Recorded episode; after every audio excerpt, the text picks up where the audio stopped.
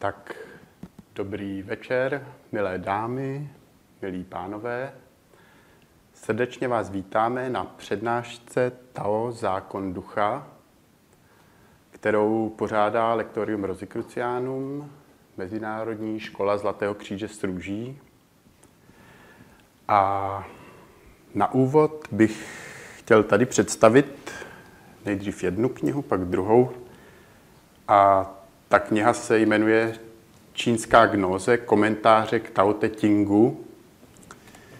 A ty komentáře právě napsali zakladatelé školy Lektorium Rosicrucianum, Jan van Reichenborg a Katarose de Petri. A ty výroky právě z té knihy Tao Te Ching budou použity v té přednášce. A jeden ten první bych si tady dovolil přečíst už teď, před začátkem, nebo část toho výroku. A je to ten první, který se používá nejčastěji asi, je takový známý. Je to, kdyby Tao mohlo být vysloveno, pak by to nebylo věčné Tao. Kdyby jméno mohlo být oznámeno, pak by to nebylo věčné jméno. Jako nebytí se dá naznačit základ zjeveného vesmíru. Jako bytí pak matka všech věcí. Je-li tedy srdce trvalé v nebytí, to znamená osvobozeno ode všeho pozemského směřování a všech žádostí, je možné vystihnout mystérium duchovní esence Tao. A právě takovou otázkou je, že tady budeme mluvit o něčem, co se nedá vyslovit, nedá se to oznámit a přece se nás to nějakým způsobem dotýká, nějak to k nám promlouvá. A já bych tu řekl takovou vlastní zkušenost s tím Tao Te Chingem. Kdysi jsem bydlel ve Slaném a tam bytě jsem bydlel a do toho bytu chodilo tak nějak víc návštěv a jednoho dne prostě tam po někom zbyla tady ta kniha, která se jmenuje Tao, texty staré Číny. A vydali klub Přátel poezie. A já vůbec v té době jsem se o nějaké Tao nezajímal nebo o nějaké vnitřní věci. A přesto jsem si tu knížku nějak vzal, otevřel jsem si ji a přečet jsem si nějaký ten výrok z toho Tao Te Chingu a vlastně člověk v té době najednou vnímal takový, dalo by se to nazvat jako vnitřní utišení. Takové něco, co do té doby neznal. A pak vlastně, když se po čase zase k té knížce vrátil, tak zase se ten pocit jako tak nějak dostavil, že vlastně samozřejmě je to subjektivní, že jo, nedá se to nějak říct, že by to každý musel tak zažívat, nebo to. Ale pak jsem vlastně se ptal ještě, čí ta knížka je a nenašel jsem vlastně majitele. Do dneška už je to asi 25 let a nevím, komu patří, prostě ji mám pořád u sebe. A teď ještě bych tomu řekl, že vlastně právě se nás to, to Tao, nějakým způsobem musí dotknout a v tom rozikruciánství se mluví o růži srdce, o takovém styčném bodu dvou světů, vlastně toho světa našeho, který určují ty zákony tohoto světa. A v našem srdci je ta růže, která vlastně skrze kterou k nám promlouvají ty zákony světa, vlastně toho duchovního, Tao zákon ducha, že se jmenuje ta přednáška. A je právě ta přednáška koncipovaná tak, že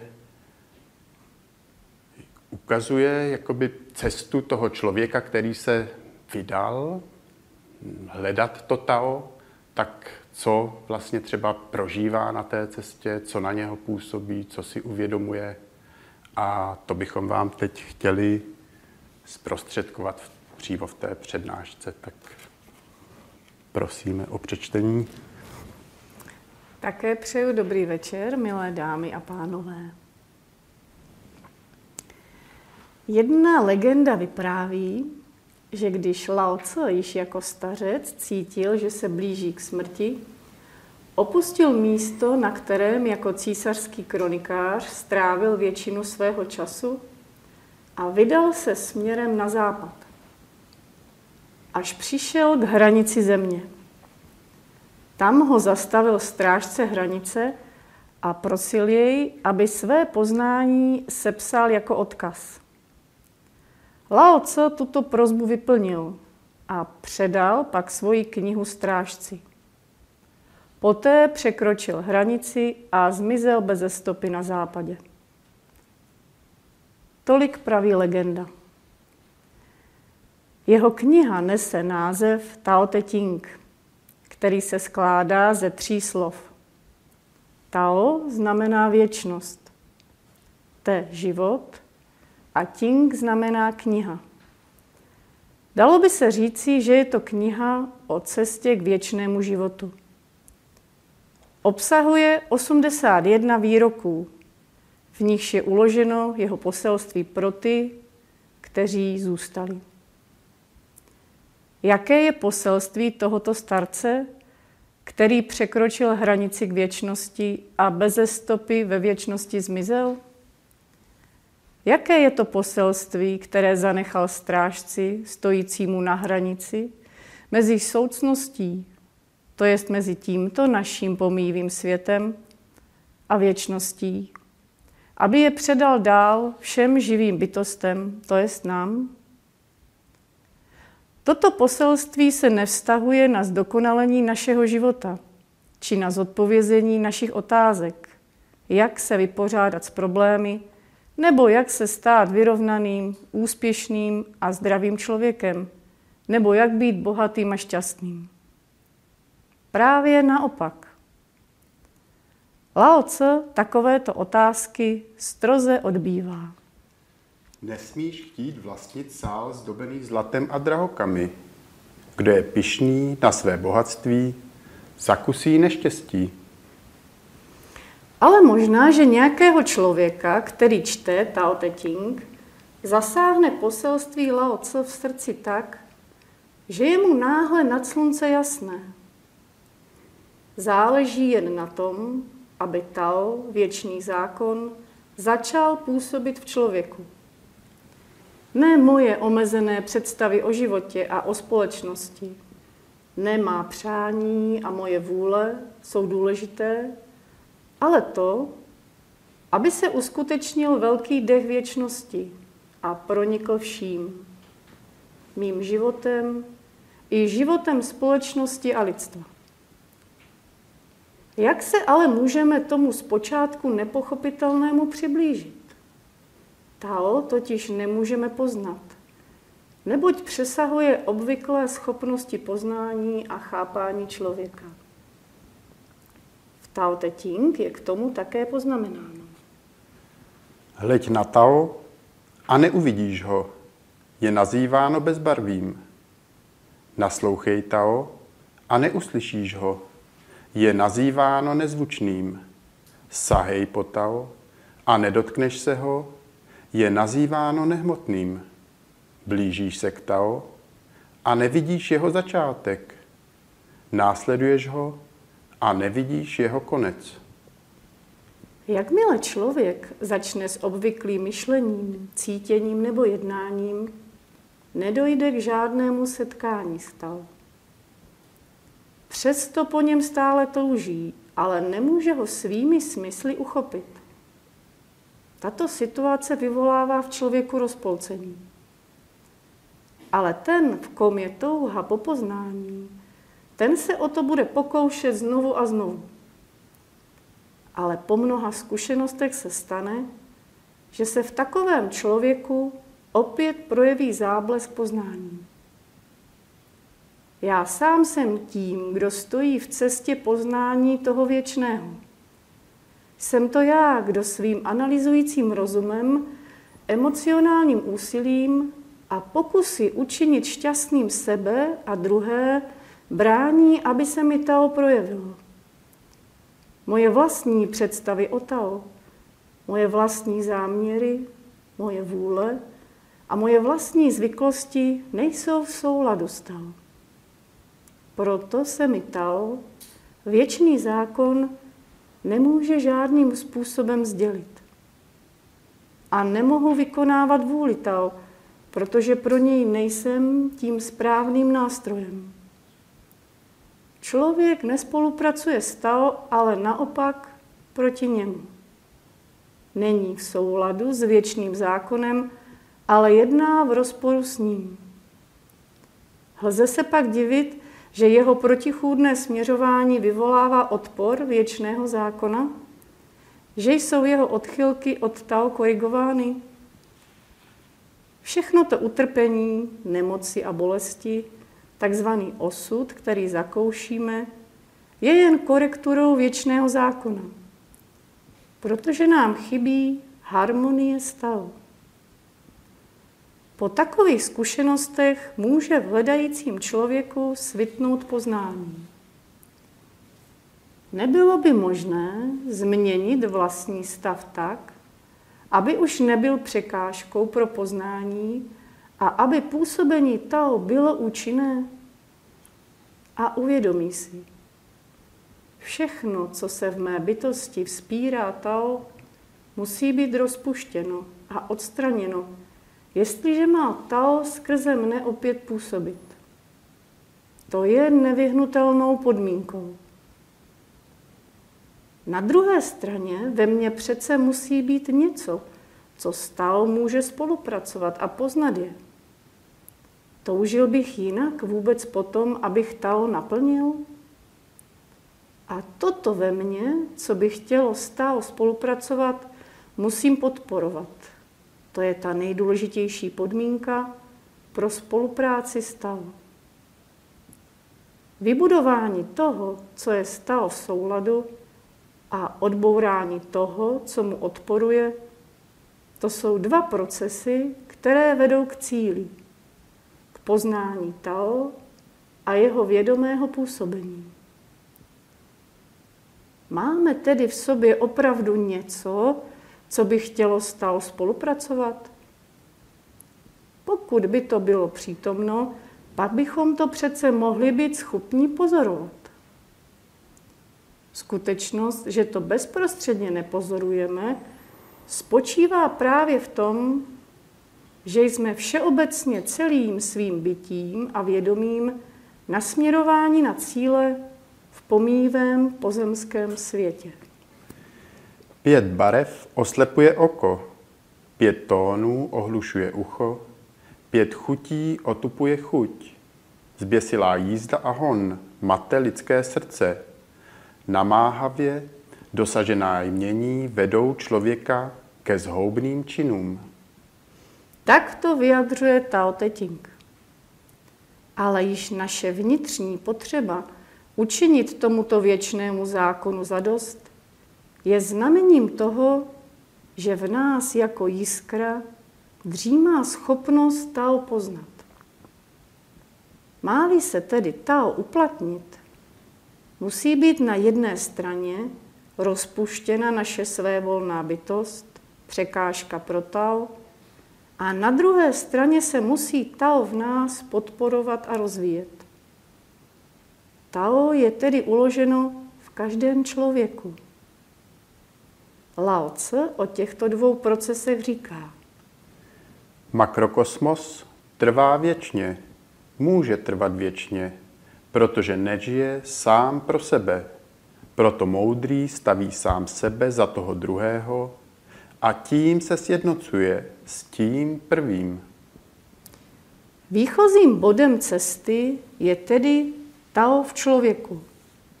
Neboť z tohoto věčného principu v člověku zešlo poznání, že to věčné existuje a že se musí znovu uplatnit skrze to, co je pomývé.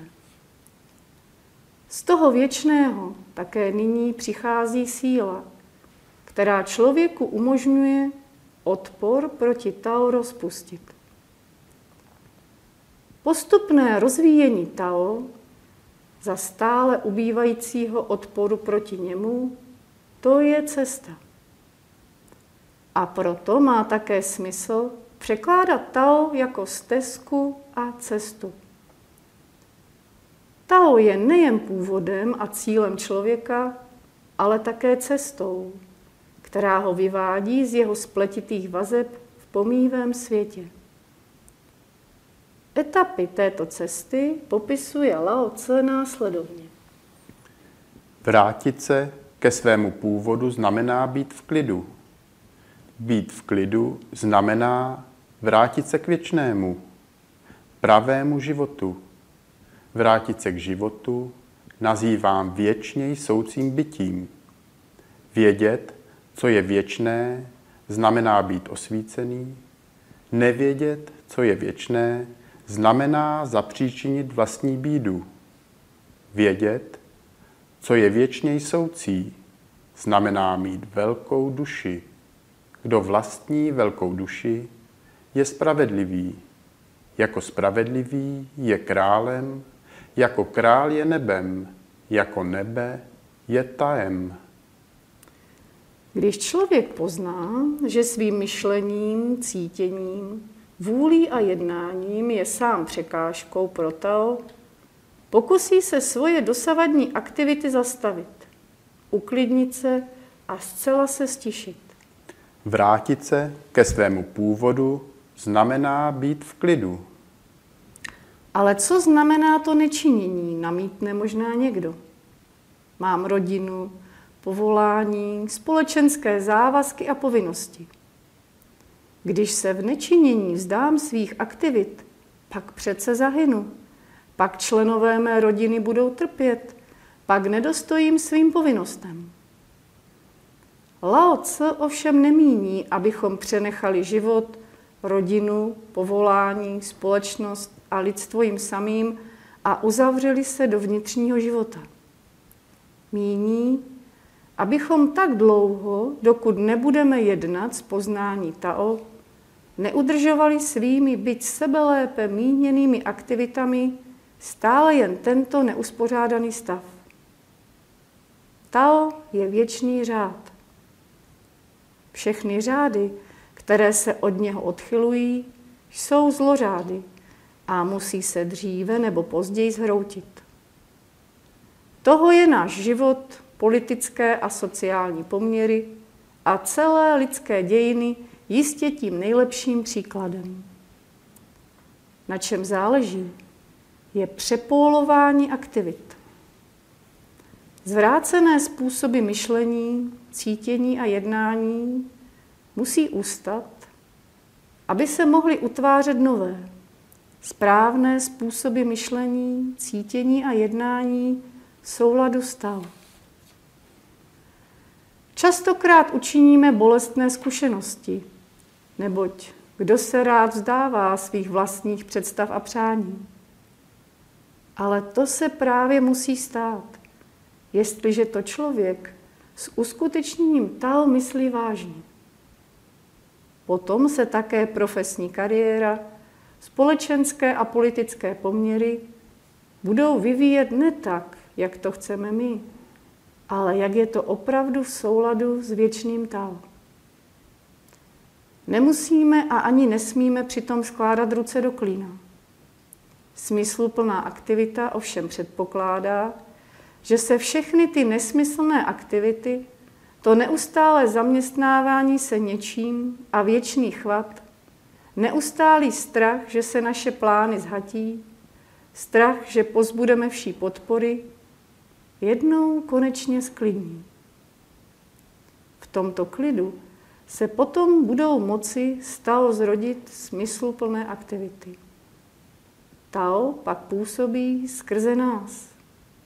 My spolu působíme s Tao a nevnášíme svým svévolným jednáním do světa nový zmatek. Takže?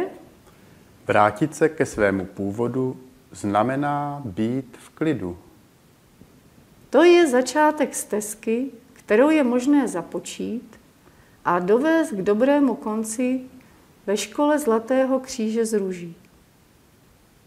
Půjde-li dostatečný počet lidí touto stezkou Tao, která znamená nečiněním se vzdát své své volné bytosti, aby se Tao mohl rozvíjet, pak bude Tao v lidech a v celém lidstvu opět působit.